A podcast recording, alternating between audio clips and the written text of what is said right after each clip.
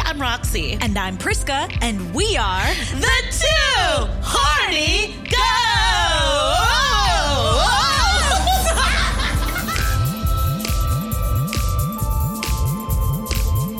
We're just two horny goats climbing the mountain of life, eating Asian American stereotypes for breakfast. Wow, wow, wow. 新年快乐.新年快乐. Oh my gosh. Uh, how do you say it in New any Year. other dialect? I feel like I should say it in Vietnamese. No All the Lunar New Year. Yeah, I don't know how I to just say know it. it's called Tet. Uh, yeah. um, but Happy In your language. Whatever language you speak in. Happy Hunian. Happy Hunian. Oh my gosh, rare.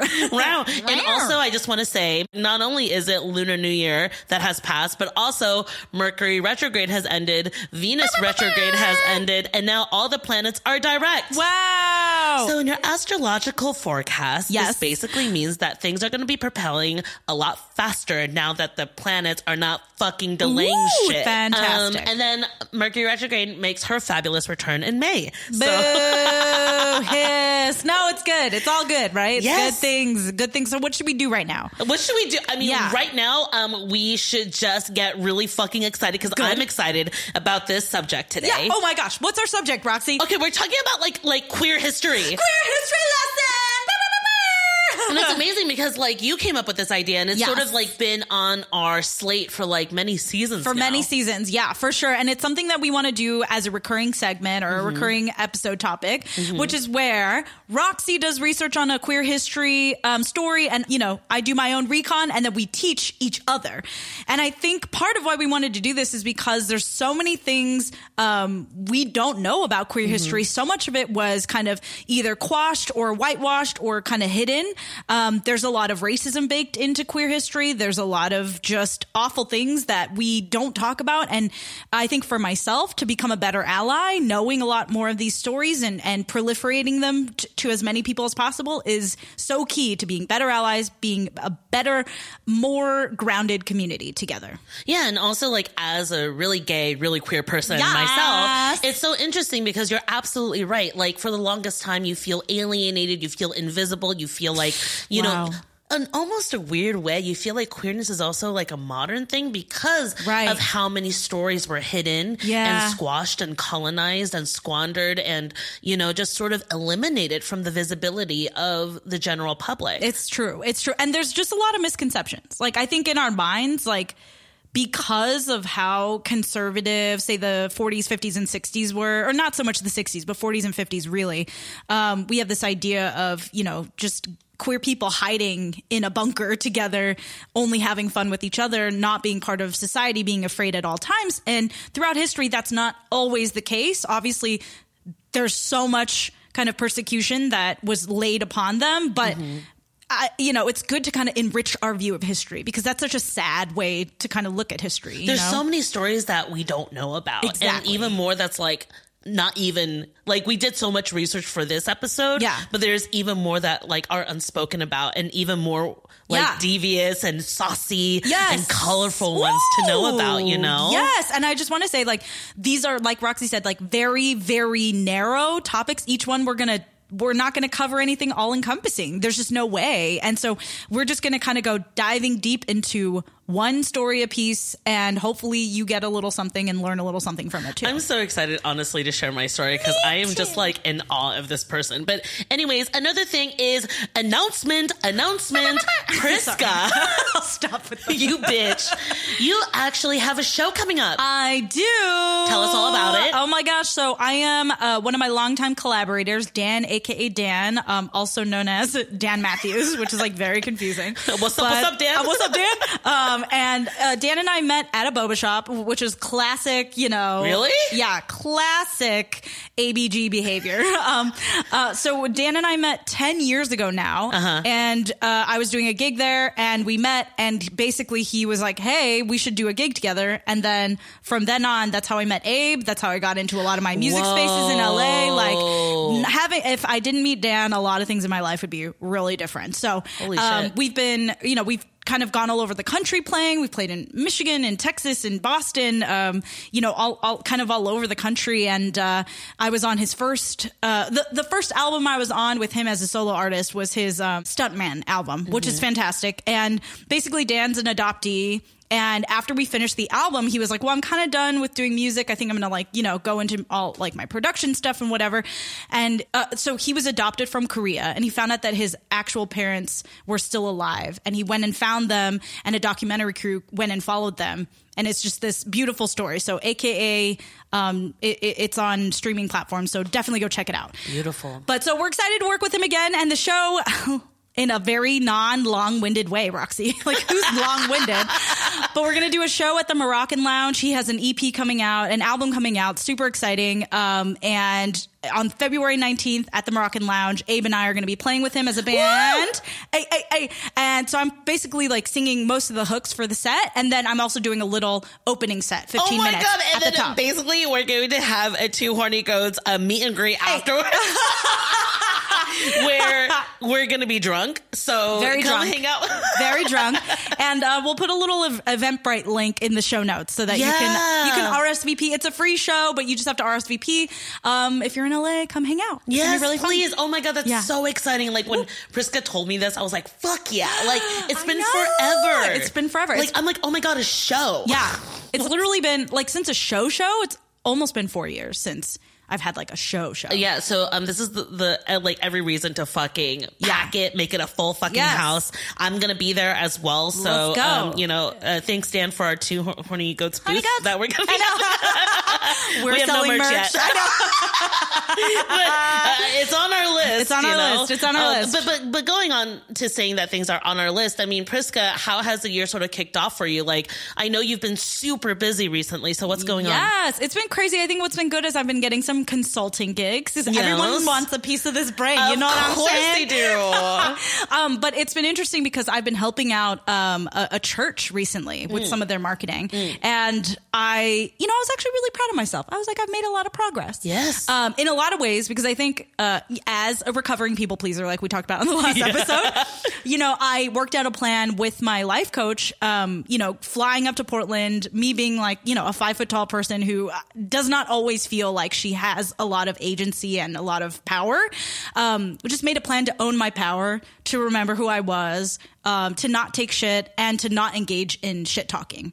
So we we made a plan and it really helped me like visualizing everything um, sharing all my anxieties prior and then building a plan um, to kind of keep myself on track and grounded Love and that. so yeah it's amazing so when i got there i was able to just go in and be confident and speak my truth and I was worried that church was going to be triggering. Yes. But I think I've had enough space and enough time from the church to kind of have more of a uh, a less biased, a less like emotionally charged viewpoint. So Dude, that's growth, baby. you know, you know, you I'm know. so proud of you. Your girl's trying to grow. She she really trying. so. And every time I see him, I'm just like so proud of you. I'm like, that's my little butterfly fucking spreading her wings even farther. Yes, because you remember how insecure I used to be. Yes. and I remember you would get so upset at me because I would just roll over and let people walk all over me. And I think like it's so weird because I was already like conversing with the future version of you. Like Yeah. I was already like seeing the future version. You know, I know they say You never date first. potential, but then at the same time it's like different because I'm like she's gonna eventually become this person. Right, yeah. And I'm like I would not allow her to treat her young self like that. Yes. You know what I'm saying? Oh, yeah. You Yeah. saw it first, to be honest. Like Yeah. sometimes like having good friends in your life helps you to really get a mirror to where you are versus like where you can be, you know? Not even just like not even just like kind of crazy potentiality, just like a realistic. Exactly. I think it's because when you care about somebody so much, it's like Mm-hmm. you don't want them to I don't know, you just don't want them to to, to roll over and like l- allow other people to treat them that way. That's so true. And so it's like it's so interesting because it's like I'm at a certain point in my life where I'm like, "Oh my gosh, like my friends are doing well. You know, they have good loving partners and I feel like we're all sort of in this same vibration. Yes. And we're all finding peace within our own chaos. Mm. You know what I'm saying? Like everyone's doing the work to find that grounding, that power within. And honestly, if it's like, if somebody from my friends group doesn't align with that. Yeah. Like I get frustrated. Like Yeah. it's so weird because I'm like, come on, like you deserve better, and I want that for you. No, it's so true. Yeah, and I'm trying to be a better friend without trying to be like an annoying big sister Sure, who sure, feels sure, like a know-it-all you Right. know like because i know that i can also I mean, that's the problem with having way. a podcast, right? Is like all of a sudden you have this megaphone and you're like, no, everybody needs my advice. No, no, no, no. But I think I know what you mean. Like, it's difficult when you have friends. It's not that you want to just, oh, you're not on my level of development. Like, bye. It's not, it's not about that. But it's just like it becomes more frustrating and difficult to continue life together when they keep like self-sabotaging exactly. yeah, yeah and so you're just like i can't i know you have to go on your own journey and i want to be here and hold you as much as i can Yeah. you know but it's like but when you get here man i can't wait to meet you when you get here Ooh, you know what i'm yeah. saying and then then we'll go to the maldives and then that's when i can afford a Yeah. fucking villa for like every one of my friends still manifesting this Manifest. manifesting this but that being said Yeah. do you remember ava yazdani Yes, I do. I do. Oh my gosh, from our film classes. Yes. Exactly. Alva Hala The Hala. hottest. Is So freaking so hot. hot. She's I actually so hot. lived in the same dorm as her. Really? Yeah, Otero. Shout out to Otero. Oh my goodness. She yeah, was in my same little hall. So like yeah. it was she's a Capricorn. Oh, duh. And then like so the best. Exactly. So she like had her birthday in December and then, you know, Facebook just shows you like, oh yeah, it's like Ava's birthday. And then all of these memories started like crashing back Oh. about like how much fun she and I used to have, like, you know, partying with her friends Yes. and like and how like when I first came to Los Angeles, she seemed already set with Right. her freelance job. She was already like production coordinating at 23 and like I was making the most money I ever had as a PA for like her commercials and Right. we were the same age. Wow. But she never ever made me feel not good enough. She never ever made me feel but she was always a boss bitch. Hmm. And then um so then I just texted her, you know, cuz Yeah. we just haven't spoken in 10 years. Holy shit. And I was like, "Hey, bitch, happy birthday!" You know, I was like, "I really miss you." And then, um, and then she like responded, and she had COVID, and she's like, "Roxy," and she's like, "Let me, I when I get better, let's go grab a drink." Yes. And usually when people say that, I don't expect to hear from them It's ever LA. again. Yeah, you know, it's I? LA. I get it. Yeah. But then she did, and then we went to the Line Hotel, and like we saw each other. Oh my God. And I was like. You haven't changed. She's like, you haven't changed. And then she's like married now. Oh, to shit. like an EP that I corresponded with like eight years ago on a music video. We We're gonna do something for Snoop Dogg like back then. And now she's she's like a boss producer. She produced like Savage Fenty shows like with What? Rihanna. Mm, Nuh-uh. Nuh-uh. yeah. UCI, bitch. UCI bitch. and then like and then like we've been texting each other and like talking. We like hung out for four hours and you know, we could have talked for like four more hours. And Oh my gosh. I just like I just like I don't know. Like it was such a special feeling. Like Hmm. um, you know, Ava I, you know, she was like a friend, but I wouldn't consider her like one of my tribe friends. But Yeah. then, like, I always remembered how I felt around her. Yeah. And then now that we reconnected, it's as if no time has passed. You know, Those are But the best we all friendships. leveled up. Yes. And like you also reconnected with Rhoda, right? Yeah. Oh my gosh. Goatees. Y'all have reconnected me with my childhood best friend. I can't even tell you how big a deal this is. Like literally when Rhoda told her parents that we were going to hang out, they cheered. Like they they legitimately cheered. So, I guess what happened was one of our beautiful goatees Yeah. was listening to an episode and like heard the name Rhoda in our I think adult friendships, Yes, maintaining yes, adult friendships yes. episode. So if you haven't heard it, go back and listen because it's magical. Yes. Um, and so literally was like, oh, the name Rhoda, that's kind of uh, unique. Yeah. So texted her friend Rhoda and was like, uh, is this you at, I don't know, 1537 or whatever it is? And so Rhoda went and listened to it and literally like, you know, she, she listened to the episode and I think a ton of memories flooded back for her, um, is what she told me. And then she messaged me on Instagram. And I, I thought maybe she just liked one of my posts or, you know, had like, you know, responded with like, you know, the heart eyes, whatever face. But I opened it up and it was like paragraphs. And she was, and I was like shocked. And she was like, Hey, I heard this episode. It was such a nice surprise. It's so amazing that we had this time together. Um, and like basically like I, I spent all night talking to my boyfriend about what we used to do and like what it was like going to your house. And he asked her like, "Oh, why don't you stay in touch?" And she was like, "I, you know, I really don't know life. Yeah. Yeah. Like, like, you know, we grew up and different things happened and they moved to a different church, which is like very big for me, you know? And, but we ended up having dinner at this beautiful Solongtang place. It was amazing. And it was as if no time had passed. And we hadn't like had a real conversation with each other since we were maybe 14. And so it was just so cool to sit down and like we were discussing with each other and we were like neither of us was worried because it was like oh it's Rhoda and oh it's Priscilla and we sat down and it was like no didn't need to put on airs didn't need to you know kind of tack on a cheery personality it was just boom right back there See, that's the thing is I started journaling about the the reunion I had with Ava afterwards, Yeah. and I said there was a sense of safety that I couldn't really define, mm. and it's a it's a it's a sense of safety and understanding of a person that you had memories with from a certain time in your life, Yeah. and it wasn't your best friend. Sure. You know, maybe it's not your best friend, but it's someone that you just once you think about all of these memories come back and they're all really positive, make you feel really warm. Yeah. And then when you reconnect, it's like still that same energy, Totally. you know? And again, we were fighting over the bill, just like natural classic Capricorns. love, yeah. And I'm just like, dude, bitch, like, the, like, you know, she's, sh and, and I like remember she's a vegetarian, you know, I'm like, do you still eat this? And she's like, how do you remember that? You know, like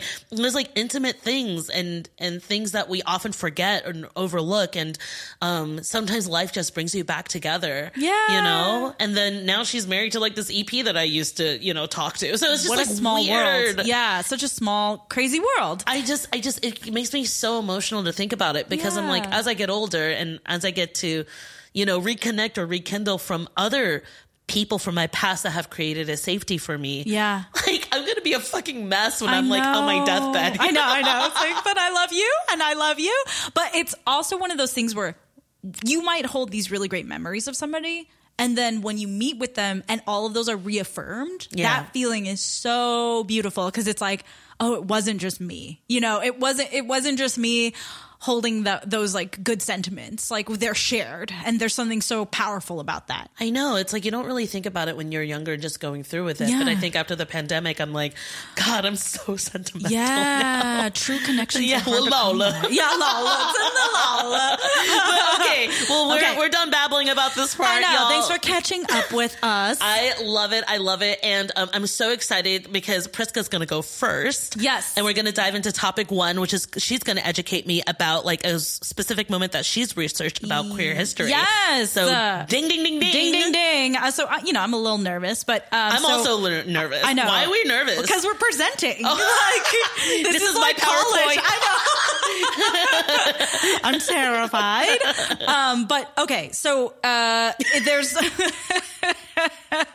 Are you getting all hot and bothered I'm by this so already? It's hot like and uh, you know, it's like you're presenting your final in front of like everybody in class, and it's the professor's like, "All right, up next is uh, Priscilla Liang." literally like that nervous. Um, okay, so uh, there's a book called The Boys of Fairytown. It, it's about the historical lives of a lot of queer men, in particular in Chicago, between 1837 and the 1940s. So I I came upon this book because um, there's someone named Alok Vaid-Menon, and you might know them from um, Jonathan Van Ness's new show, Getting Curious on Netflix.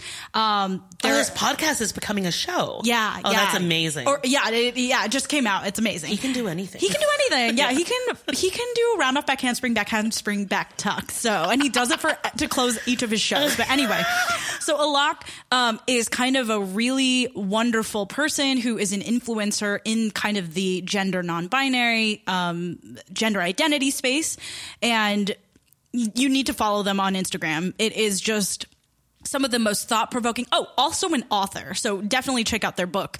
But if you follow them on Instagram, they have talks and they, they have, they share their writings, um, that really, really challenge, you know, the mainstream binary and, um, is constantly using words to recreate our understanding of gender. So Love that. Um, just stunning. And so they do these wonderful book reports every once in a while where they they find a book and they they share slides on them, kind of like we're doing today. And so that that was kind of the inspiration for the for these episodes. Um, and this is one of the books that they recommended and and did a book report on. So I decided to read it and kind of dig a little deeper into it. So anyway, that's my source material. Definitely check it out. So it's called the the Boys of Fairy Town. Um, Um, and fairy towns were kind of used to describe whatever corner of life queer people existed in. The WeHo. The of, WeHo. of everywhere. Every Exactly. community. Great. Exactly. Yeah. So we're talking about Chicago. And again, we're talking about Chicago from the 18, 1837 to 1940. So what do we think about when we think about that time period? I'm seeing two big wars. So basically, we have World War One and we have World War Two. Um, and in Chicago, during a, a lot of this time, uh, queer people lived in their own kind of underground. And um, the the interesting thing that I learned was there was no specific indicator that someone was queer. Uh, so basically, like there was no manner of speaking, there was no specific way of talking, there was no specific way of you know presenting oneself, and so queer people were able to just kind of blend into society. Which is really interesting. They become like really homogenous in nature. Yeah, now. Right. Um, but at the time it was just, you know, and and um what's interesting is according to society at the time, being more of an effeminate man was not a problem. So you're coming from the days of like gentlemen and dandies and whatnot, and we're moving into this era of, you know, getting closer to the industrial revolution. So prior to that, in this in-between moment, men were allowed to be effeminate and it wasn't considered queer. Like soft effeminate, like soft men effeminate were just more associated with like upper class, right? Because you Potentially. don't work. Right. Right. So you're, you're softer, you're more known into like certain arts Yes. certain classics. Yes. And until until like you know post World War II, men were quite fastidious with their clothing, quite fastidious. You know, like they wore tights. They- yeah, right. Like in the 1600s, like a lot of men uh, dressed very extravagantly, maybe even more so than women. Like you know, so uh, you know, this idea that we have of a guy throwing out a pair of jeans and a shirt is is pretty new in the Western world if you think about it. right, so, right, right. So that's like really interesting. And so the language around queer men was vague because society hadn't yet narrowed it down. Um, and there weren't these stereotypical markers that we think about now. But what's interesting too is like a lot of words began being used also by the queer community to try and figure out what they were, who they were. So words like sodomite um, were used very commonly, um, uh, degenerate, pervert. Like these were the words that kind of came about to, to describe them, but they weren't necessarily as derogatory as we would think of them today. So queer people at this time, they had a thriving underworld um, that I think if you were not in the queer community, you wouldn't know about. But then if you stumbled into these spaces, it wasn't as if they were so demarcated, you know, away. And so there were nightclubs, there were brothels, um, and they lived outside of a lot of scrutiny until the 1910s. So what happened was, ooh, World War One is coming, right? Yeah. World War One is being called, and so it, it was a wave of conservatism, and so religious people and business people wanted to scrub the city of vice. They stumbled upon these queer spaces, saw in them that a lot of these queer men were dressed femininely, and they dubbed them inverts because they believed that they inverted their gender identity. So that's kind of so it was like these. If you think of it as like these black hatted men, like almost like in Hand, Handmaid's Tale, they were like, well, there's a lot of vice in this city. We got to figure it out. We got to scrub it out. And they just stumbled upon these queer spaces and decided to demonize them.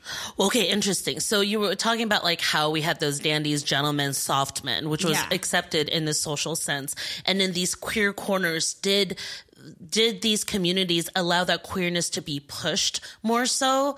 Um, Yes. Okay. C- More so underground flourishing. But post World War One, Yeah. Then we have the age of the jazz age, right? so you have this like hyper conservatism that kind of disappears. Right. And then you have this like prohibition era that drives up these underground spaces. So all of a sudden, um, this is when the queer men started to become more clearly identifiable. So certain like in in public spaces, a lot of them would wear a little uh, red neck kerchief to indicate to other people that they're ready to go. Right. And during this time, there were people that they would call fairies or pansies, right? This, this is the terminology that was coined at the time.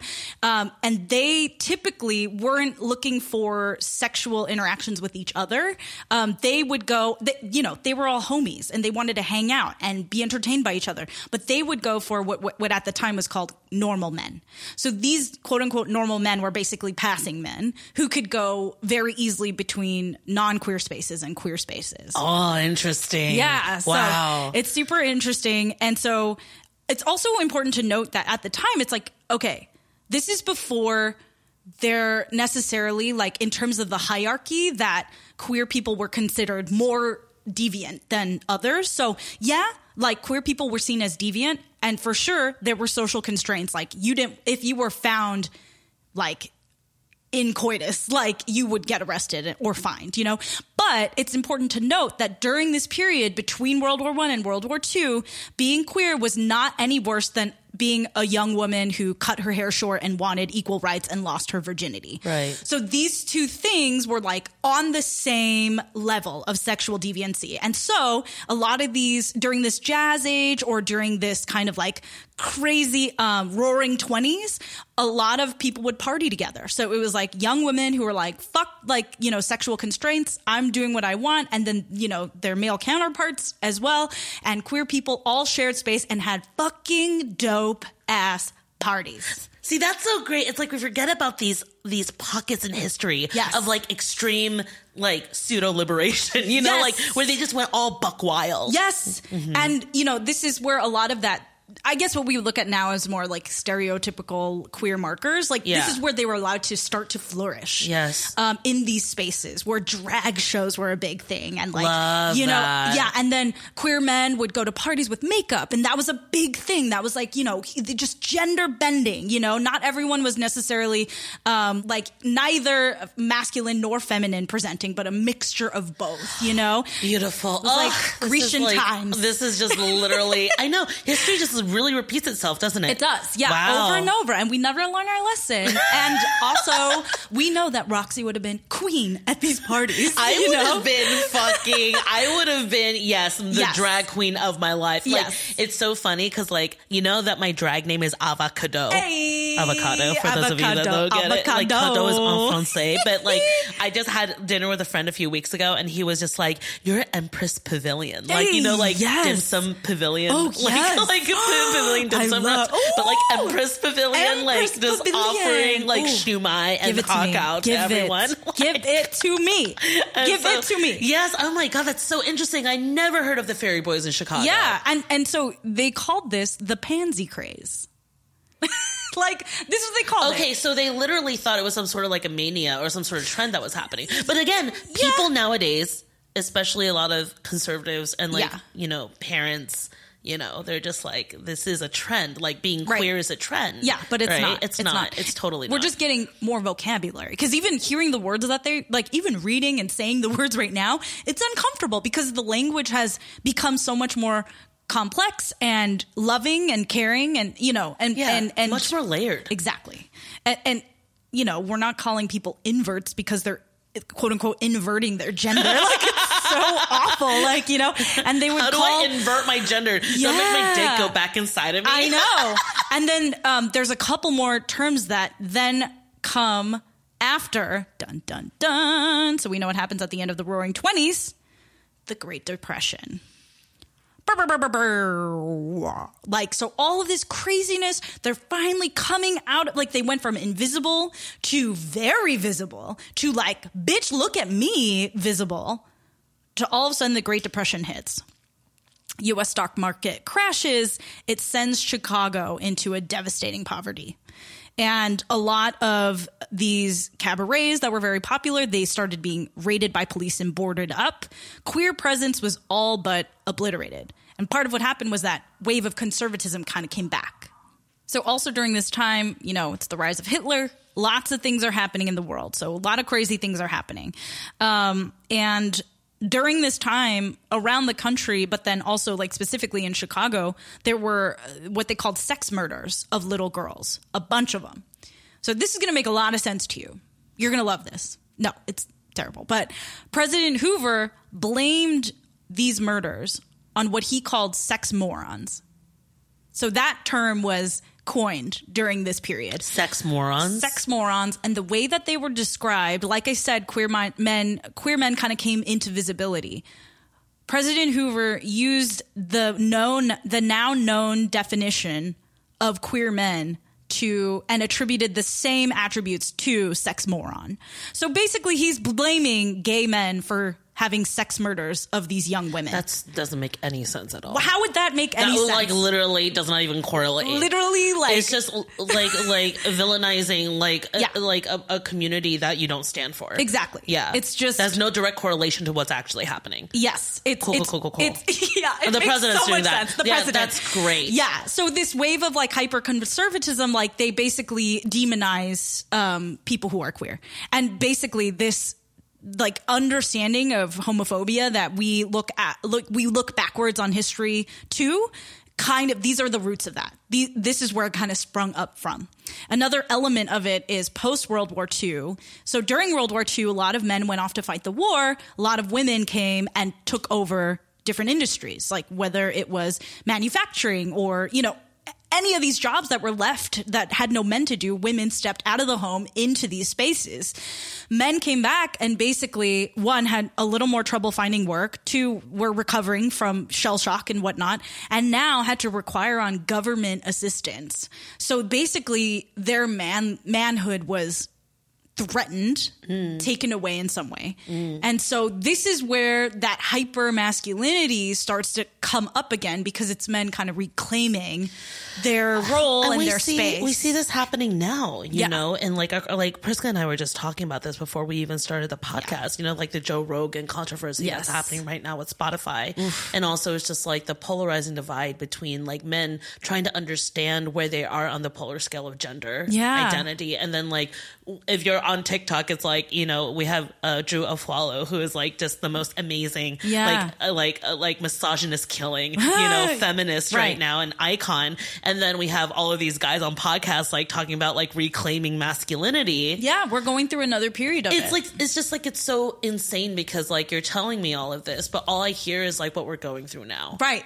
Yeah. And also you're talking about the depression. I'm like thinking about like COVID and like our economy. wow. You yeah. know, it, it's it's really shell shocking. It- it is, yeah. It, it's it's crazy how many of these mistakes we've made previously. anyway,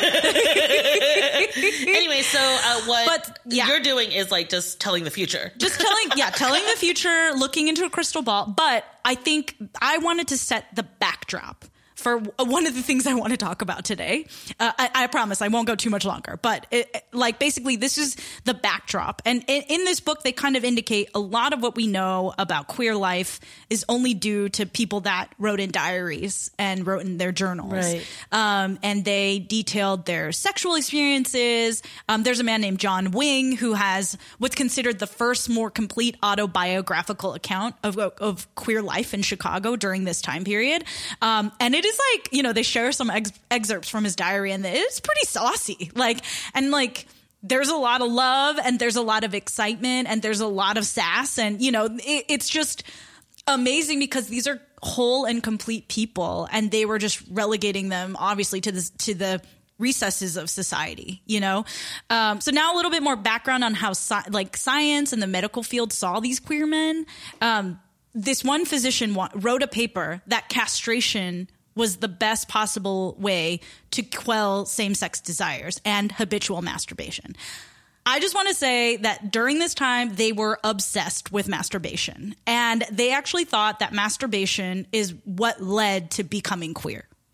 I'm going to say that again. They thought that habitual masturbation was what led young boys and young men to becoming queer. Ask me why, Roxy. Well, you know, it's kind of crazy because when you're talking about this, all I could think about was what we talked previously on in terms of the institution of religion. Yeah. And like having men abstain from self pleasuring. Yeah. You know, because the whole goal was to like only pleasure with a woman. Yes. Does it have something to do with that? Basically, yes. And it's even more, you know, exciting, I guess. So what the theory was was that doctors believed that men who quote unquote self-abused themselves sapped themselves of their vigor and sexual potency. AKA if they if they, you know, orgasmed and sperm came out, then it became harder for the body to like catch up. That it was like is losing so manliness. fucking stupid. Yeah. That is the stupidest thing I've ever heard. Oh my fucking god! Love that's, history. That's so. I love when people just like. You know, they create the the science wasn't there yet, obviously. So Yeah. they're just just trying to come up with whatever narrative Yeah. just like fits their purpose the most Totally. to to induce fear and like to prohibit people from doing what they want Yeah. you know in my world it's like in spirituality like Yeah. there's so much magic in sex whether it's with oneself or with somebody else True. but you have to be able to you know like it's energy It's right energy, and yeah. it's release it's tension like Yeah. it's also part of healing Yes. so like Yes. and also like we orgasm because we're meant to. Our body, Yeah. our bodies Wants were built to. this way. Yeah, Yes. and in fact, now they know that, like you know, especially for men, if you don't orgasm, like it's not good for your scrotum. Like it's not yeah, healthy. yeah, you, gotta clean to the do- pipes. Yeah, yeah, exactly. Like you will always generate more sperm. What Yeah. the fuck? Jesus Christ! But so a lot of queer men ended up in sanitariums because they thought if if you masturbated too much, it basically created this like your body couldn't catch up to the manliness and it could cause per- permanent mental damage. oh Jesus, Yeah, so too much orgasming um, would cause irreversible damage to your mind and you would go insane. oh nowadays they're just like if you masturbate, you are most likely to live longer. Yeah, exactly, exactly. So this is this right now. Like these papers were published kind of like right after World War One. So that wave of conservatism is kind of still in the air. So like you know we're talking like early 1920s, like you know era. And so um, when I say Kellogg's, you know, is, what name comes to mind? The cereal. Yeah, cereal. So I don't know if you know a man named John Harvey Kellogg, but he basically was the inventor of cere- of, of the cornflakes that we know of today. Sounds like a cool guy, right? He was a real son of a bitch. so he thought whoever masturbated was not a real man. And he was like so serious about maintaining his manliness and his seed that he never consummated his marriage. What? Isn't the whole point to reproduce? Right. That's No. so fucking it went weird, too far. man. Yeah. So he basically um, he had a little sanitarium where he would re- rehabilitate people from their masturbatory ways. Wow. By doing like fitness and by eating a healthy lifestyle. Also, like he promoted these crazy enemas, which thankfully are not popular today. But he created these cornflakes, and they were an anti anti masturbatory diet Fuck. because they were like plain, they were healthy, they were supposed to give you a clear mind. Dude, life must have been so boring. Honestly, fairness makes everything so much more fun. Yeah. You know? Yeah. Um, but here's the fucked up thing. Like, yeah, obviously, like a lot of people went and not a lot of people's sons or daughters were cured. But for the chronic masturbators at his sanitarium, some of the things that they would do were threading silver wire through young male foreskin to irritate oh, and God. keep them from masturbating. And for women, for the girls that went, they would use carbonic acid to burn their clitoris so that it would hurt to masturbate. Wow, people are so fucked up. People are so fucked up. And so these were like the popular sentiments at the time, which led to. Wait, how much history are you talking? I'm almost done. This is my I'm, only, last I'm only doing like one person. no, no, no, no. I'm like, yeah, yeah. You, no, sorry. I just wanted Okay. to share the background Okay, and then okay. and then share like this particular thing. I'm like feeling so intimidated. I'm no, like, no, no, I'm no, just no, no. about one Don't. person. I, I'm I'm just overdoing it, but it led to department stores starting to sell devices to stop masturbation. So I thought, okay, maybe it's just like a chastity belt of some kind. No, no, no. Sears Roebuck, you remember Sears? Yes. They had the best selling anti masturbatory device, which was basically a metal ring with spikes inside that you'd slip over your pe- penis, held together by leather straps or held on by leather straps to stop young men from getting erections because it would, and I quote, deflate them. Oh man. Oh dude. Fuck. What is this whole thing that people have against sex? I don't know. What is the what is what is wrong with people? It is part of nature's law to have sex. It is. It truly is. but then you have to be ah, it's so weird. Yeah. Fuck, that's crazy. I, I know. And I just want to clarify, you know, uh, I think John Harvey Kellogg, his sanitarium was in Michigan, but, it, you know, it's pretty close to People um, are Illinois. so, fucked, dude. Yeah, it's really fucked. A lot of shit that we take for granted today. Uh, you know, we're saying history repeats itself, but a lot of shit was still way worse and less understood and like they bogus science backing it backing it up, you know. Dude, socialization, man, the societies are fucking any Yeah. anyone who has like power will do whatever they can to control people. Yeah. I think that's that's what we are learning. Like even if you're like super left or super right or whatever, someone's trying to control the narrative and Right. control your body.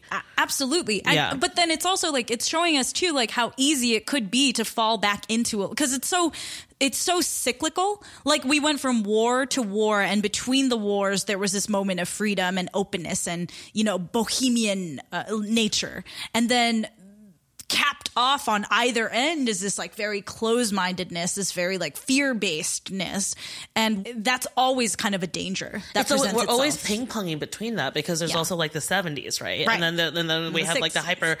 Oh yeah, the 60s. The 70s also had some. Uh, uh, yeah, craziness, and then eighties yeah, became then real came back. conservative. Like it's always just like, are we going too far? Let's let's Yeah. let's come back, you know, Yeah. to traditionalism or whatever. Right. Oh, oh my God, that's so interesting. Wow, Priska, you really took us on a whole ride know, there. just, uh, there's so many things there. I was like. Mine is so different. No, no, I'm no, just no, no, no. literally focused on one but person. that's why this is fun. Yes. Because we're different teachers. Like, you know, Roxy and I, we, we, we have different classrooms, but, you know, I think, I, I think I got a lot out of this because, um, there, honestly, if I'm being co- completely honest, it's shit I never think about. Right. It's shit I never think about. And when I approach, you know, gender conversations in politics now in this day and age, I don't think about the history, which is, or, or I only think about it in a very finite view. For you know? sure.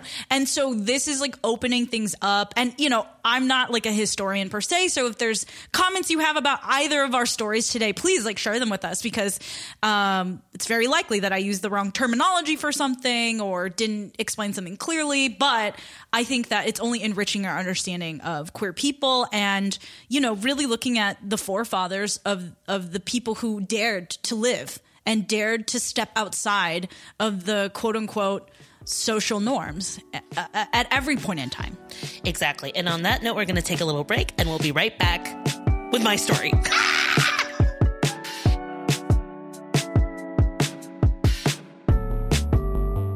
I think there's so many fictions that we inherit that weren't ours, and a lot of them have to do with exactly what you're saying: capitalism, patriarchy, heteronormativity, cisnormativity, white supremacy. And I, I do love to read, but I don't like to read these particular fictions anymore. Hi, Goatees. Hope you're enjoying today's episode. Last season, we had the honor of interviewing poet, activist, and educator Genevieve Ting. If you haven't heard this episode yet, add it to your queue now. For the vast majority of my life, I was socialized as an Asian American woman. I still feel a great connection to like the femininity that lives inside of my body. And if womanhood was like this house that I was sort of like indoctrinated into, you know, for the longest time, like I knew the blueprint of the house. I knew that house well. I started to identify as non-binary and I was like, I don't want to be in this house. I want to be in my body.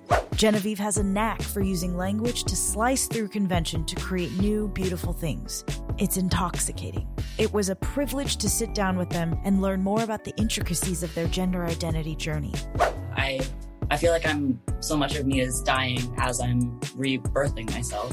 There there is the very easy narrative of like I'm finally becoming the person I want to be and that's great, but there also has to be space for like the messy reality which is like I'm also dying and I'm also like putting myself to rest all the time and it's okay for me to like be mourning myself because it happens and transition also means change. We hope you take a listen. Head to twohornygoats.com slash episodes slash queerness to listen now. Or find the episode on Spotify and iTunes. Okay, now back to the show. All right. Welcome back, goatees. How was your little breaky break? Yeah, really? I hope it was great. Um, thanks for bearing with me through topic one. Rox, I'm super excited for topic two today. Roxy, can you tell us what your history lesson is today? Okay, so Priska really focused on like the macro view of like a section in history regarding a queer community that expanded into some parts of time and mm-hmm. certain patterns of life. I just came across this phenomenal character in history and we hear about like swashbuckling pirates, we hear about, you know, but I was looking for something specifically like Asian, mm-hmm. but then I couldn't find any. Ah. And I know that that's sort of like really erased. Like there's eunuchs and then, but those stories are very much erased. So I'm curious if any of you goatees know about like a queer icon. Um, please let me know because I would love to know more about it, especially in the Asian space. Um, but then I was on TikTok because clearly that's where I get all my knowledge from. And I was thinking about, you know, this topic that we were going to have. And lo and behold, something came up. And basically, this woman, her name was Julie d'Aubigny. I'm probably saying it wrong, but she was also known as La Maupin. This woman was a 17th century French opera singer, cross-dressing sword fighter. What? And she's a bisexual. so I'm just going to go through her timeline as best as I can. Okay. To give you a sense of who this person was. Holy And shit. how people celebrated her instead of demonizing her. And she lived her life with such truth and authenticity and color. And she died by 33, which is crazy. Like, but, but I'm like looking at her resume and she was either a fire sign or an earth sign. Like, Oh, yeah, there's, for there- sure. there's like no way she could have done all of this or any of us could have had an adventurous life like this before we died. And she was always like tipping the scales and like challenging the norms and like challenging the patriarchy. And Wow. um and there hasn't really been like a movie, a big movie made about this person. So Oh, Gaga is immediately- ready. I know, or I'm I'm just um I don't even know who I'm like thinking for this, but you know I texted my manager right Yeah. away and I'm like, how has there been no like big movie? Yeah. or or like probably there was, but like not here in Hollywood made about this woman Oh my because gosh. she's just so. She's just so legendary. But anyways, let me paint the scene. Okay. 17th century France in Versailles. Mm. So this woman, Julie, she basically grew up in the stables in Versailles Okay. and she comes from a fencing family. So her, her father was like master of the horses, master of the stables. Hot. And they basically have like fencing history. And so her father taught her how to fence from a very young age. And, um, as a, as a teen, she would start like doing duels and she would dress as a man and she'll go and challenge men in these duels. And then when she beats them, they become so humiliated and they don't believe that she's a woman. And in a duel one time, she just opened up her blouse in front of everybody to prove that she was a woman. Holy shit. As a teenager, the gall Wow. right? So then her notoriety came from her dueling. And then um, as an opera singer, she introduced a contralto range No. from Italy to Paris. Oh shit. Because there's always like the high sopranos that were like popular at the time, but she she like introduced like this lower like you know beautiful tone that's rich. And as a singer, I think you would really appreciate that. Yeah. And I'm sorry, but you're the reincarnation of No, no, no, no. Okay. Oh, babe, it Okay, gets fucking okay. crazy. Here we go, here so we go. So then she's she um she becomes known in France for her dueling and like her opera singing because she performed in big companies as like known for like the most beautiful singing voice, and also she became known for kissing too many women. Love And, it. like, Triple threat. She's just like really openly bisexual. She had an affair with her father's boss. Wow. You know, and then her her new fencing teacher Zakhan had an affair with him. And I, I think deep down researching her, she had a sex addiction. Okay. Because she's just she has so many lovers and like just a complete fucking horn dog. Whoa. Um and even at one point she had an affair with a merchant's daughter. Oh. And then like the daughter's family tried to separate them by like like making her become a nun in a convent. Oh my God. Julie followed her, became No. joined the convent, No. and then burned down the convent. Yes! and then escaped with her lover. Oh my god. And so she, so everything that was just like institutionalized or norm, like for some reason there hasn't been a lot of like ostracization or like anything negative. Really Wow. talked about like she was really celebrated for her gift. And so, anyways, she was born in 1673, Okay. and like her father was the master of the horse for King Louis the 14th. And so, um, his father was training pages, and so his daughter just naturally learned fencing, reading, drawing, and like alongside the men. You know what I mean? Wow. So then she did get married. Okay. Which is like strange. And then like she thought her husband was like really lame, but then she took his name. So that's how she became Madame de Maupin or La Maupin. So oh. then she became known as an opera singer as La Maupin. Okay. It's freaking weird. Crazy. Anyways, so then she she basically like did all this singing and then she was singing as the soprano. But then later in her more natural contralto range, she was on tour in Paris, just like always singing, always doing this stuff. She fell in love constantly. But like her career in Paris was interrupted because she attended a court ball in oh. men's clothes one night. and she kissed a young woman in front of everyone on the dance floor. Oh shit. And it ins- and sh- and like it insulted some of the men there. Sure. So then she, she was, did it better. yeah, yeah, yeah. Exactly. And then so, you know, she's just naturally in drag most of the time. Wow. And so these there were three men that challenged her to a duel that night. And then she defeated all of them. oh my god. Like to the death? No, no, no. Oh, okay. But then, Fencing, like, fencing. But, but King Louis, like, Right. he outlawed duels, so then she had to flee to Brussels, casual. And then, like- Wow. and then she had like another lover there, but then she's also known for like her extreme antics. Like, for example, on like on on stage, Yeah. she would like cut herself with a knife and start bleeding. What? Yeah, yeah. Just- she'll, she'll shock the audience, Oh. like shock value. Wow. And then one time she was like, she bit her her friend's ear off, No. like on stage. So Mike Tyson took that from her? She's a little insane. Yeah, a little like bit. She's, she's a little cuckoo, but then she never lived in fear. So then, like after she got like you know banished or exiled for a little bit, she she found herself like working as a maid, you know, and then Wow. like she would she would if, if someone mistreated her, she'll always find a way to embarrass or humiliate them. and then so then like basically she she then eventually made her way back to Paris, Okay. performing at the court of Versailles, and then like at most major opera productions. And then she started to take on this role, right? She introduced a contralto uh, range that she learned from Italy to Paris. But then she started like defending chorus girls against like lecherous barons and tenors. Ooh, and then, the original um, Me Too. Exactly. She was like, she was like, She was ahead, ahead, she ahead. ahead. She was Yeah, like, she had a Twitter. She's she's a more intense than the people that like live in our generation. Oh, like she fucking sure. burned down a convent. Oh yeah. you know. No, she gave no shit. she gave no shit. and then like, she- and then um, she tried to like, she became infatuated with like a, a, a certain soprano called Fanchon Moreau. Then she tried to kill herself or like to threaten to blow her own brain. Like, it was she's like really, she's basically Lady Gaga, but Yeah. like really mentally unhinged. Wow. But everyone adored her.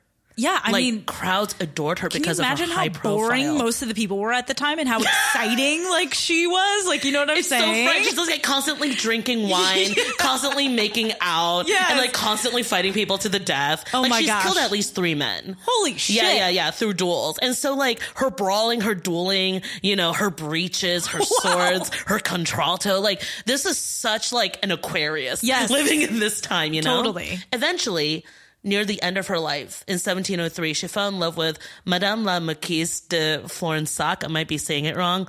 And then this woman was known as the most beautiful woman in France. Ooh. It's like the Helen of Troy. Damn. Right? So beautiful that um this this Madame de Florensac had to flee Brussels for several years because the Dauphin was obsessed with her. Wow. wow. What a problem to have. so then and- she's like really wealthy, well connected, and then she felt, you know, um, her and La Maupin like fell in love with each other, and then they lived f- for two years until uh, de Florensac died of a fever. No. and then heartbroken, Julie like. Entered a convent, even though she burned one down Oh, great. in her earlier years, and then where she died at the age of thirty-three. Oh my gosh. you know, and so so. Anyways, this woman basically was a celebrity as one of the shining stars of the Shit. opera world, of the theater world. Shit. She's a cross-dressing, like you know, sword fighter, dueler to defend women. I'm shook. She has lovers with men and women, depending on who's ever her fancy, whatever was Wow. her interests at the time. Damn. She would destroy institutions. Damn. She would kill men if they fucked with her for too long. She'll expose her her body to the public. She'll fucking. This person was very real. Wow. So, it, like, was part of it because you couldn't stop her? Like, because she could fight you to the death if she needed to? Like, I don't know. There was like almost no like I don't I couldn't find any evidence of her being reprimanded. For Wow. this. But I also think it's because she grew up in the court of Versailles. Oh, okay, okay. You know, her father was someone re- Powerful. respectable, but he A was little nepotism a, li- a little a little nepotism helped. Like Yeah. she grew up in the court of King Louis the Fourteenth. Wow. So like in a way, she's like, don't touch me. exactly. Like how did you like as a teenager Yeah. she would start dueling men? Holy shit. You know, but it also shows what a little charisma can do. Yeah. and then she's like, also I'm gonna like outsing everybody and Ooh. being yeah. you know the the belle of the ball Yeah. in like literally every sense of the word. Wow. Can you believe like you've never seen this character No. in like a TV show or movie before? No, no. And I mean, the only way you'd see that is if it was someone super reductive. You know what I mean? Yeah. Because she seems like a very intelligent, unhinged, interesting person. And she died like younger than us. That's yeah. I mean, great. no, but it's I have to go out and fight some duels. I'll be right back. It's like it's like I'm gonna go rescue. They were like, oh, she's Yeah. like a nun loving, like a nun loving, Damn. cross dressing, like opera singing, like bisexual woman, openly Can you just say bisexual "K-k-k- woman. Kink, you know, I just like, I I just love that attitude that she has, and it's so inspiring that she existed in history because, like, badass women, even though they weren't written about in that many history books, like, we're out there. Can you know? imagine how hot that is though? It's like so hot. as like a, a really beautiful woman, like dressed in like Yes. you know, just as a man and like fucking fighting for your. It's so I am hot. salivating. I am salivating yeah, too. I I think I'm in love. I know. I was like looking up more stuff because I was like texting my manager about it, and then um, I think Natalie Dormer from Yeah. Game of Thrones Oh, is yeah. like. I think they're developing a TV show where she gets to play her. Uh, okay, but okay. I'm like, okay, I'm like, that's cool, that's cool. And I was like, man, like this this woman is fucking fascinating. Yeah. You know? yeah. She just like did not give a fuck. No. And if she had to run, she'll run. But then Yeah. she'll she'll find herself and like like someone will notice her talent and then she'll go and perform and Wow. then you know, she'll make her money that way. She made a lot of money, you know, like being a performer. yeah. So reading this story, like, what were kind of the feelings going through your mind Well, upon discovery? You know, when we were talking about queer history, the first feeling that came to my heart was just like, oh gosh, you're going to investigate this struggle Mm. from the lack of liberation. But in essence, I found somebody who lived her life. Yeah. Without any fucks. Yes, given, yeah, You know? yeah. And and she just like you know just lived her truth Mm. straight from the from the beginning and you know defied gender norms Yes. you know and like openly kissed pe- openly defied and maybe there, I, I'm like, there has to be consequence. Like, obviously, she was challenged, Yeah. to to duel and stuff like that. but Right, yeah. she beat all of them, Because she, she was just fucking good at what she did. and then dated the most beautiful woman in France. Oops. That's such a power move. But it's like going off of what you were sharing. It's Yeah. like there are bouts in history where it's like, oh, the most beautiful woman in France like ended up falling in love with a woman too. Yeah, yeah. and they lived their truth in that way, Right. and they were celebrated for it. That's so fascinating. And I, I do wonder what the sentiment of that on the ground was, you know, surrounding her. I'm so curious. Because, like, who knows? Like, maybe we're telling her story now and, like, we're just like, oh, like everything on YouTube and, like, everything in the articles that were written about her is just like, this woman's a bad bitch. Like, Yeah. she's just a badass bitch. But maybe that's the narrative we're trying to control, too. Right. And who Yeah. knows if all of it's real? You know, there's still Yeah. facts that are being challenged, right? Right. Yeah. And and you know, there's a lot to know and there's a lot that might be unknowable because not everyone was a vlogger back then. Like, you know, I think historians are going to really enjoy this period of time that we're in right now. If I were swept up as a nun and forced to go into a convent, Yeah. would you come and rescue me? Oh, 100%. I'd burn that shit down. Would you carry me in your arms? oh, yes. 100%. 100%. No doubt. That's, You- a, that's right how on my I back. imagine it. I Yeah. imagine you cross dressed Yeah. in in your What's my music? Yeah. What's my music? What's my cue music sound like? um, um, Rambo,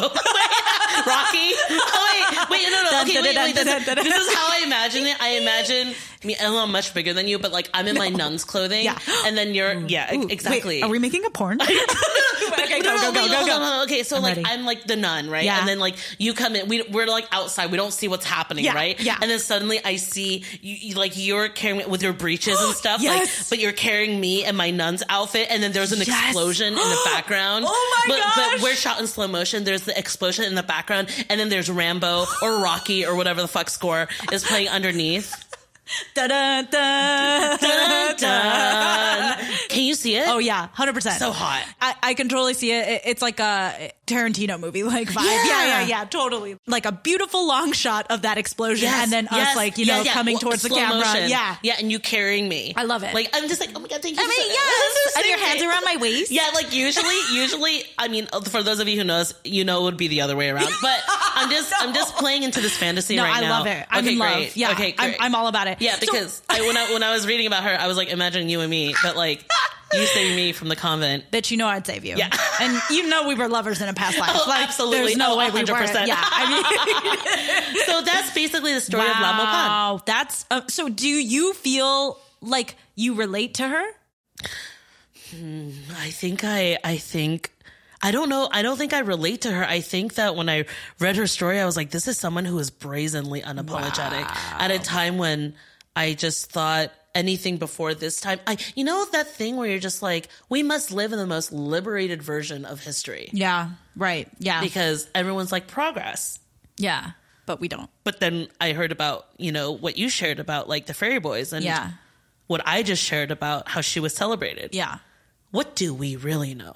I think when there is obviously being restricted, being othered is awful. But I think when humans are met with those barriers, they fight against them in more spectacular ways because they have to. You know, it, it's what it's like if you cage someone, they're going to find more like they're going to find more ways to get out than if there's no cage, you know?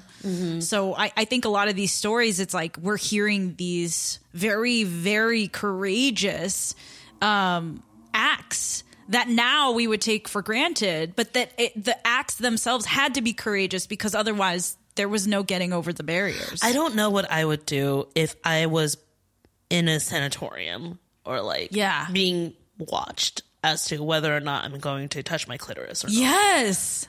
That's my private time. Thank you. Yeah, it's just so crazy. I mean, you know, we're very fortunate, I guess, to have grown up in a time where like personal privacy is valued.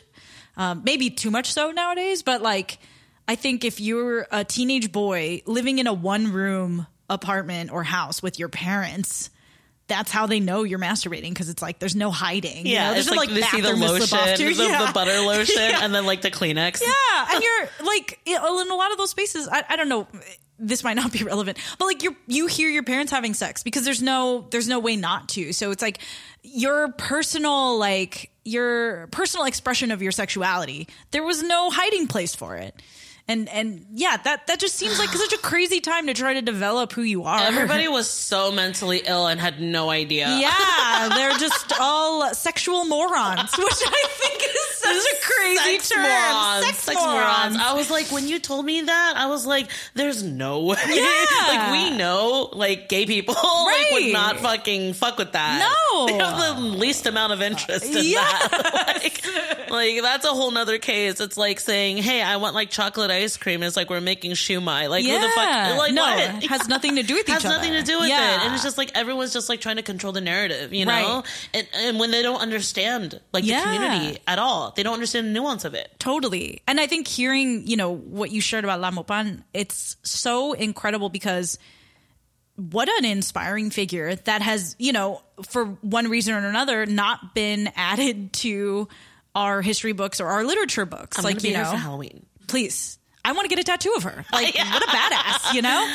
And I think we need more of these figures. We need more of these heroes because if our heroes are all white men riding horses, like, what enrichment does that add to our lives, you know? Especially in the Western world. It's like everyone's celebrating Casanova. I'm like, excuse me, this is Yes, Casanova. that's the real Casanova. Oh, most This- beautiful woman in France. Like, bitch, bagged it. No, exactly. Uh, no hate to Heath Ledger. No. He did a really great job Yeah, playing Casanova. R.I.P. I well, I had such a fucking ball. Yes. You know, I'm just like, my mind is blown from Oh my what gosh. you shared. Yes, goatees. If you have other topics you want us to cover, we're going to do this again. It's probably something we're going to do at a pretty regular clip. We're probably going to do an Asian American version. We're I do really wanna learn about version. that. Yes, we're just going to do all the things and learn about all the things. And Any um, historians, please just DM me because Yeah. I want to make sure I can educate Priska on like a wide range of history. Definitely, I, ooh, I want to. I want. I want you to touch my mind. You know Uh, what I'm did I touch your mind Yeah, today? you- oh, you touched it. Good. Okay, you made my mind orgasm. I'm you brought me to fruition. Amazing. Yeah.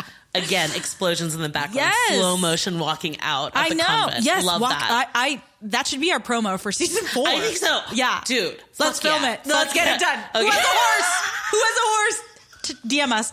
Um, but you know, it's so great because even after our virginity episode, we had people who were art historian majors and historian majors, uh, history majors contact us and let us know other things about virginity, you know, and other things about how sex was uh, taught at different points in time. So you enrich us. So please DM everything that you have to say about like different periods in time and what you want us to cover. Hey, Priska. Yeah. I think I hear something, but it's not a siren. No, what is that? I don't know. Oh. so, um, have you been to Major Domo? Yeah. Oh my gosh! Did you wait? Was this one of your unsolicited picks before? No, no, Okay, okay. no. But Okay. I love, you know, I have a I, I have a deep love for Dave Chang that also comes with a lot of, you know, other things. yeah, other, other, feelings. things. Yeah, other feelings. Like I love him like a brother. I don't know him. no. Anyways, well, I, I, I, Major Domo has been around for a long time, obviously, and I just um haven't gone. So, um, because pandemic, and also I've just resorted to eating ramen out Yeah. of the packets when I've been cooking them. So, you know, that's sort of like where my mind is. That's the vibe. right now. You know, I've been making um chatpate, which is a Nepali street snack recently. I'm wondering if I should that should be my next solicited pick instead Sure. of Waken Lake. But okay, I'll I'll do chatpate. But um, so then my friend is an investor at uh, Major Domo. She invests in a lot of Shut like up. yeah Momofuku and um, a lot of his business investments. And so she was um, we met recently at a festival, and Yeah. she was like, hey, like let's go have dinner at you know um, Major Domo, and then producer Nina Yang Bongiovi also went, and the director of LA Asian also went, and then so it was supposed to be like a very Sundance event, even though I've never been to Sundance. you know, it's fine. Um, and then we all had a really good time. It was nice to get everybody together, eat on the patio. You know, after the Omicron Oh, sort of yeah, yeah, fucking yeah. surge of fucking bullshit, fucking you know what it is. Um, and then I want to ask you what your favorite dish from Major Domo Okay. is. Mine, Yeah. is the chicken. Ooh, I don't think I got the chicken. Tell me about the chicken. Tell me everything. Okay, so it's just like boiled chicken, right? That's like the main entree. Yeah. What they do is they separate the dark meat and the white meat. They make the white meat into Hainanji, Hainan chicken, Yum. and then they make the dark meat into like this, this, this like I, I I don't know, like like a like a what is a samgyetang uh-huh. type type thing, and then and but the broth is so creamy, like like like it's like milky looking. It's so good. I literally could not stop thinking about it. Oh my They just made this chicken dish into two dishes and it's the most amazing like obviously everything else at Major Domo is really great but for me it's like the simplicity of this yeah. and the fact that like it's so hard check out uh, recipe on Hainan tea but like it's so hard to make a really good Hainan Yeah. chicken So hard. and and Takes forever. fucking the rice man Oh my God. the the fattiness oh the silkiness oh my god I'm almost annoyed that he got that so right. You know? I hate it. yeah. And then like I was I was like looking at I was I was crazy. Literally two days afterwards, I'm like looking at caviar. Yeah. Like trying to see and that was the one dish that they do not deliver. Oh, they don't. They don't oh, deliver that. Shit. They deliver other things like the sum and like all some of the other stuff, but not the boiled Oh, chicken. Oh, great. Yeah. So then John and I are going there for Thanksgiving. Oh my God, Not okay. Thanksgiving. Valentine's Val- Day. Valentine's Day. Yeah. That's great. oh my yeah. gosh. Yeah. That. Oh, that sounds Like he came up with some other suggestions, but I'm like, I don't care what you oh came Oh up with. my I'm gonna go eat the chicken dish. gosh! I want that so badly. I well, well, okay. I think what upset me was that the Bings are like eleven dollars or twelve dollars. Oh, I know. That that's like that's like rude. I I don't know. I think because I grew up with aunties making Bings in the kitchen with like. 10 cents of flour. You know what I Yeah, mean? Like, yeah. and then like on the street, like, you know, in Taiwan, you can get a Bing for like maybe 13 cents. You know what I mean? Like, Yeah. and it just kind of pissed me off. But that being said, like, yeah, the food was really good. I think I forget exactly what it was called, but I think he had like basically like a possum spread with Mm-hmm. like the giant like short ribs, like Yeah, yeah, yeah, yeah. The and short rib that was right? Yeah. really good. Yeah, Yeah. that was amazing. And then like, I think I think they make they used to make like a fried rice at the end, kind of like at a restaurant, and that was like some of the best. Fri- I was so annoying how good that was. Like it was so fucking good. Have I taken you to duck barbecue? No, I Oh. guess we're going today. Yeah, we're gonna we're gonna go. Well, well, I got yeah, we got to see if it's open. Okay. Um. Oh my god. Oh my god. Oh, I- I oh, think you, would fucking love. Oh my, because that was one of your unsolicited Yes, yes, yes. before. Their Fuck. fried rice with the duck fat Oh is my just. I, Okay. I want to die. anyways, anyways, okay, okay, okay, we gotta okay, okay. okay. My second pick is I'm gonna be sharing um, a recipe for chatpate or Ooh. chatpat, which is basically a Nepali street dish. Okay, get ready for this. Yum. I cannot. Okay, so I'm gonna share my chatpat recipe my way. Okay. which is inspired by TikTok, obviously, using the ingredients that we could get here. Okay. Okay, just imagine this in your head. I'm also going to give you a couple of these packets to take home with you. Okay. Uh, so you could try this as well. So I used Wai Wai instant noodles, which is the Thai instant noodle. Okay. Okay. So then what you do is you chop up cucumbers, Okay. you chop up red onions, dice everything finely, chop up some cherry tomatoes. Ooh. Yeah. Put it in a bowl, lemon juice. Then you take the the instant noodles, don't cook it, crush it up. Okay. Put it into the dish. Use all the seasonings. Ooh. It's kind of like a weird ass salad. No, yeah. it's good, though. And then you put juice of a lemon, Okay. Sriracha, Okay. and then um jalapenos. You could cut jalapenos in there as well. Oh, And then I like to put a little bit of chili oil and garlic in there.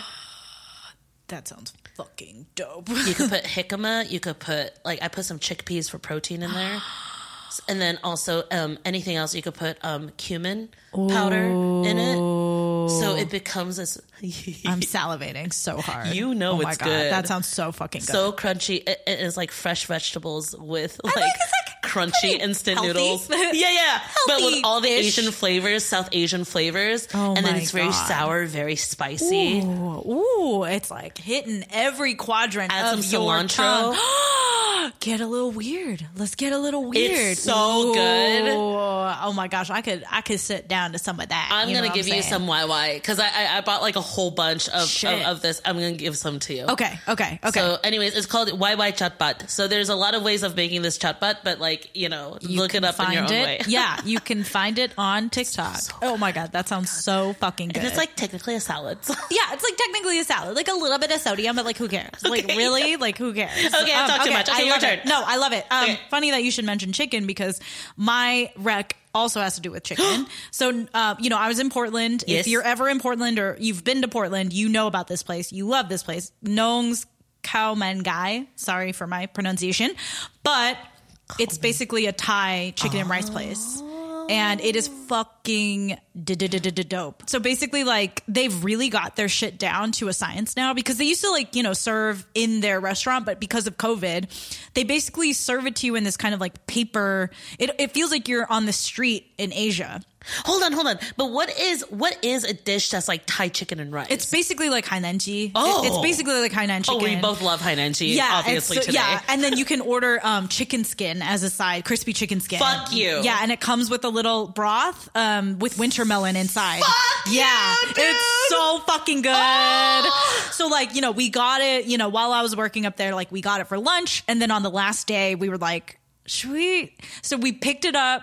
Um, before we went to the airport, chugged the broth that it came with so that we could bring it on the plane. And then when we landed, we got home and like ate that for dinner. And literally, like, I cried. Like, it was just so good. And like, you know, some people say it's like overhyped and whatever. I don't give a fuck. It's delicious. It's amazing. The chicken is moist. Everyone's a fucking critic until Everyone's they a can. critic. Like, can you make that? Thank you. Can you make that? Thank you. And Fucking I've made it before and it took fucking forever and it's so hard to get right and they just fucking nail it. And like, yeah, it is weird that it's mostly like white boys working there. No, but it was started by a Thai lady. So like, it's just fantastic. It's awesome. And like Portland, I think as a city is really hurting after COVID. So like, you know, to support whatever businesses up there is so great.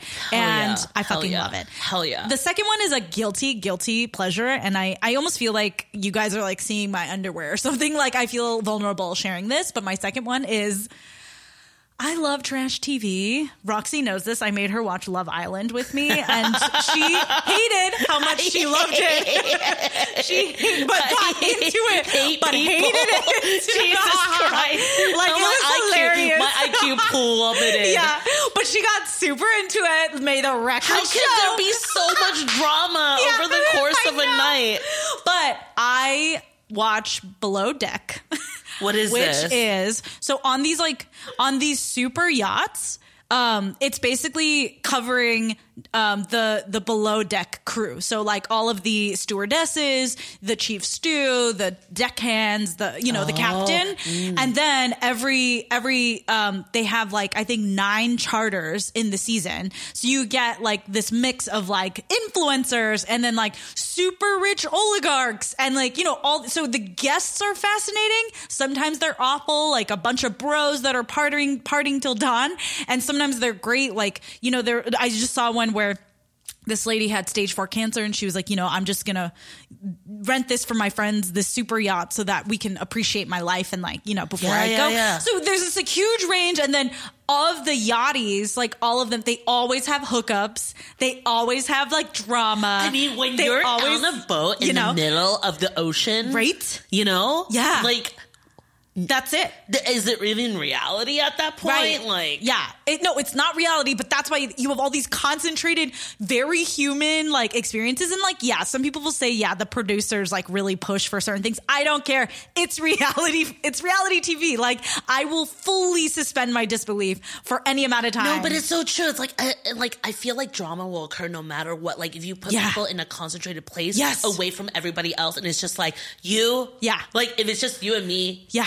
We would make out. We would make out. Yeah, no, for sure, easily, easily. Yeah, like, yeah. Like And then- hour three, we're like, Yeah, well, I guess yeah. there's nothing else to and do. Then, and then you would actually be more gay than me. Yes. And then and then I would actually be really effeminate Yeah. for some reason. Uh, like weird things would happen. Ride outside Weird- of a convent and blow it up. You know what I'm saying? things would happen. Weird things would Like- happen. Like, that, but it would happen. Yes.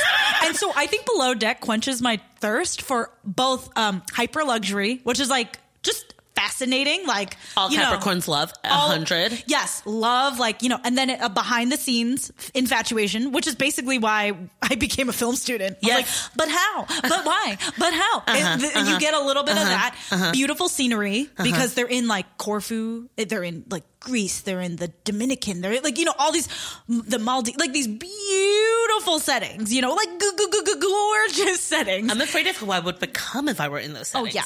And then you know how I like to keep my house. Like they give, like they're they're showing their housekeeping. They're sharing like you know like them fighting over like who does laundry better. And I'm just sitting there like so enthralled. I'm like, oh my gosh, the third stew like didn't fucking crease her fucking fold. It's so crazy This because bitch. you and I, as people, Yeah. like we always love to observe and like take the macro perspective Yes. of like looking at how silly people are. But if you and I were in that situation, I Oh think we'd be pretty fucking crazy. Oh yeah. Oh no, we would be crazy. Yeah. I, and you know, it's always nice to imagine like, oh, I, you know, I would be built for this, but you're not there. Like you don't know. You know what I mean? If I was in the Maldives, I'd Yeah. fuck everyone. Yeah. I'd every. I'd become. You're right. I do see myself in right, Mamo right, yeah, yeah, yeah, yeah. It's just an opening. It's an opening up. It's an unfurling. So anyhow, watch Below Deck. I also started watching Below Deck um, sailing, uh, which is great because it's on a smaller sailboat, and so more drama because they're in closer And more turbulence oh my gosh, motion sickness. So much turbulence. It's Like- so great. It's so great. Yeah, it's horrible, but it's so great. Why do you recommend these things? I I don't know. All right, y'all. All right. We love y'all. We hope this was a fun episode for you because it was definitely a fun episode for us. Roxy, before we go, can you can we go to school real quick? Oh yeah, it's time for class. Let's speak Taiwanese.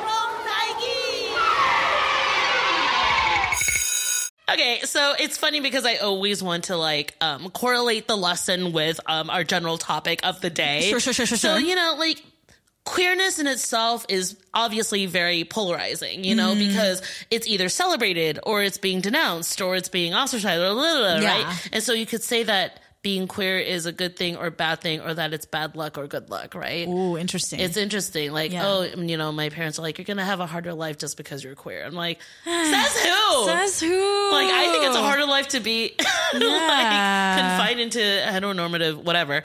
But anyways, to so they say, uh, if you if you have a good life, they go, oh, 你家和苗，你真好命。Oh, 厉害，厉家和和命，苗和苗 is。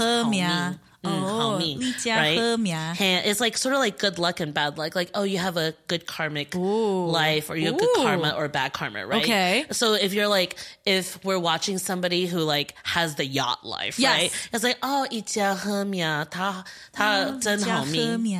Hey, 一家和命. And then if you're just like bad luck, which is, um, um, I don't even know how to say it in Mandarin, but it's like 你家拍命。厉家 拍命。哎，拍面哦，一家拍面。哦，厉家拍命。 Yeah, 他他的命不好，you know. So it's like, So 呀呀，厉家和命。嘿呀呀，你讲和面，你怎你讲和样吧面？ She's there, they're like scratching her fucking ovaries or whatever.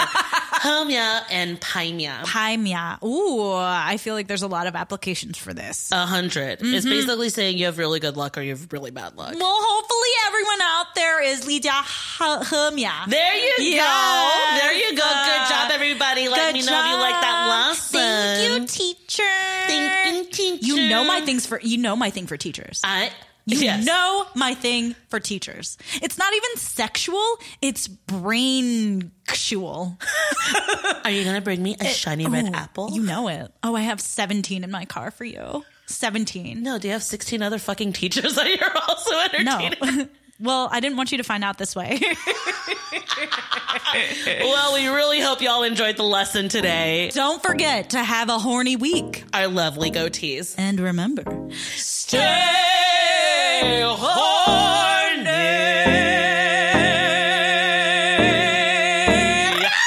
Dude, La Maupin would be proud of that because she's like an opera singer. Oh, I finally found a life alone without you. I swore I never would. I'd never see, I'd never know. I used to stand inside the gates, look outward, thinking, wouldn't it be great to be free, to be whole? No wasting time for me.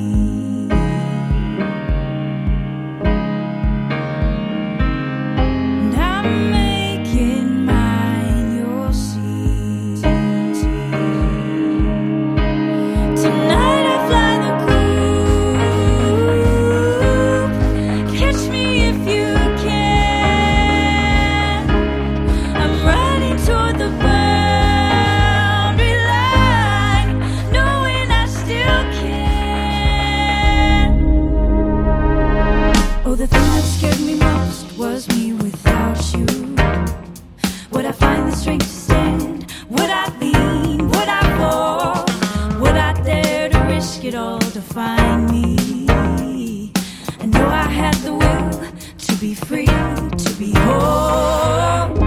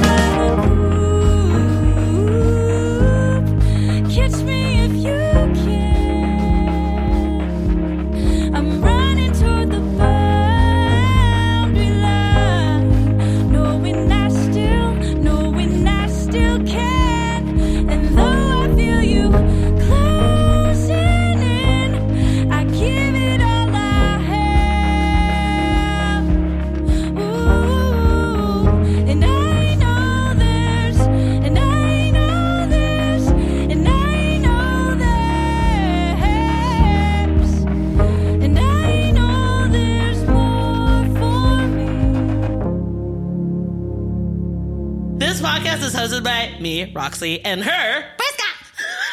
music by Abraham Kim. What's up, babe? Incidental music provided by Dan, aka Dan. Artwork by Connie Yen. Please visit us at twohornygoats.com. Have thoughts or questions for us? Email us at hello at twohornygoats.com. Okay, bye.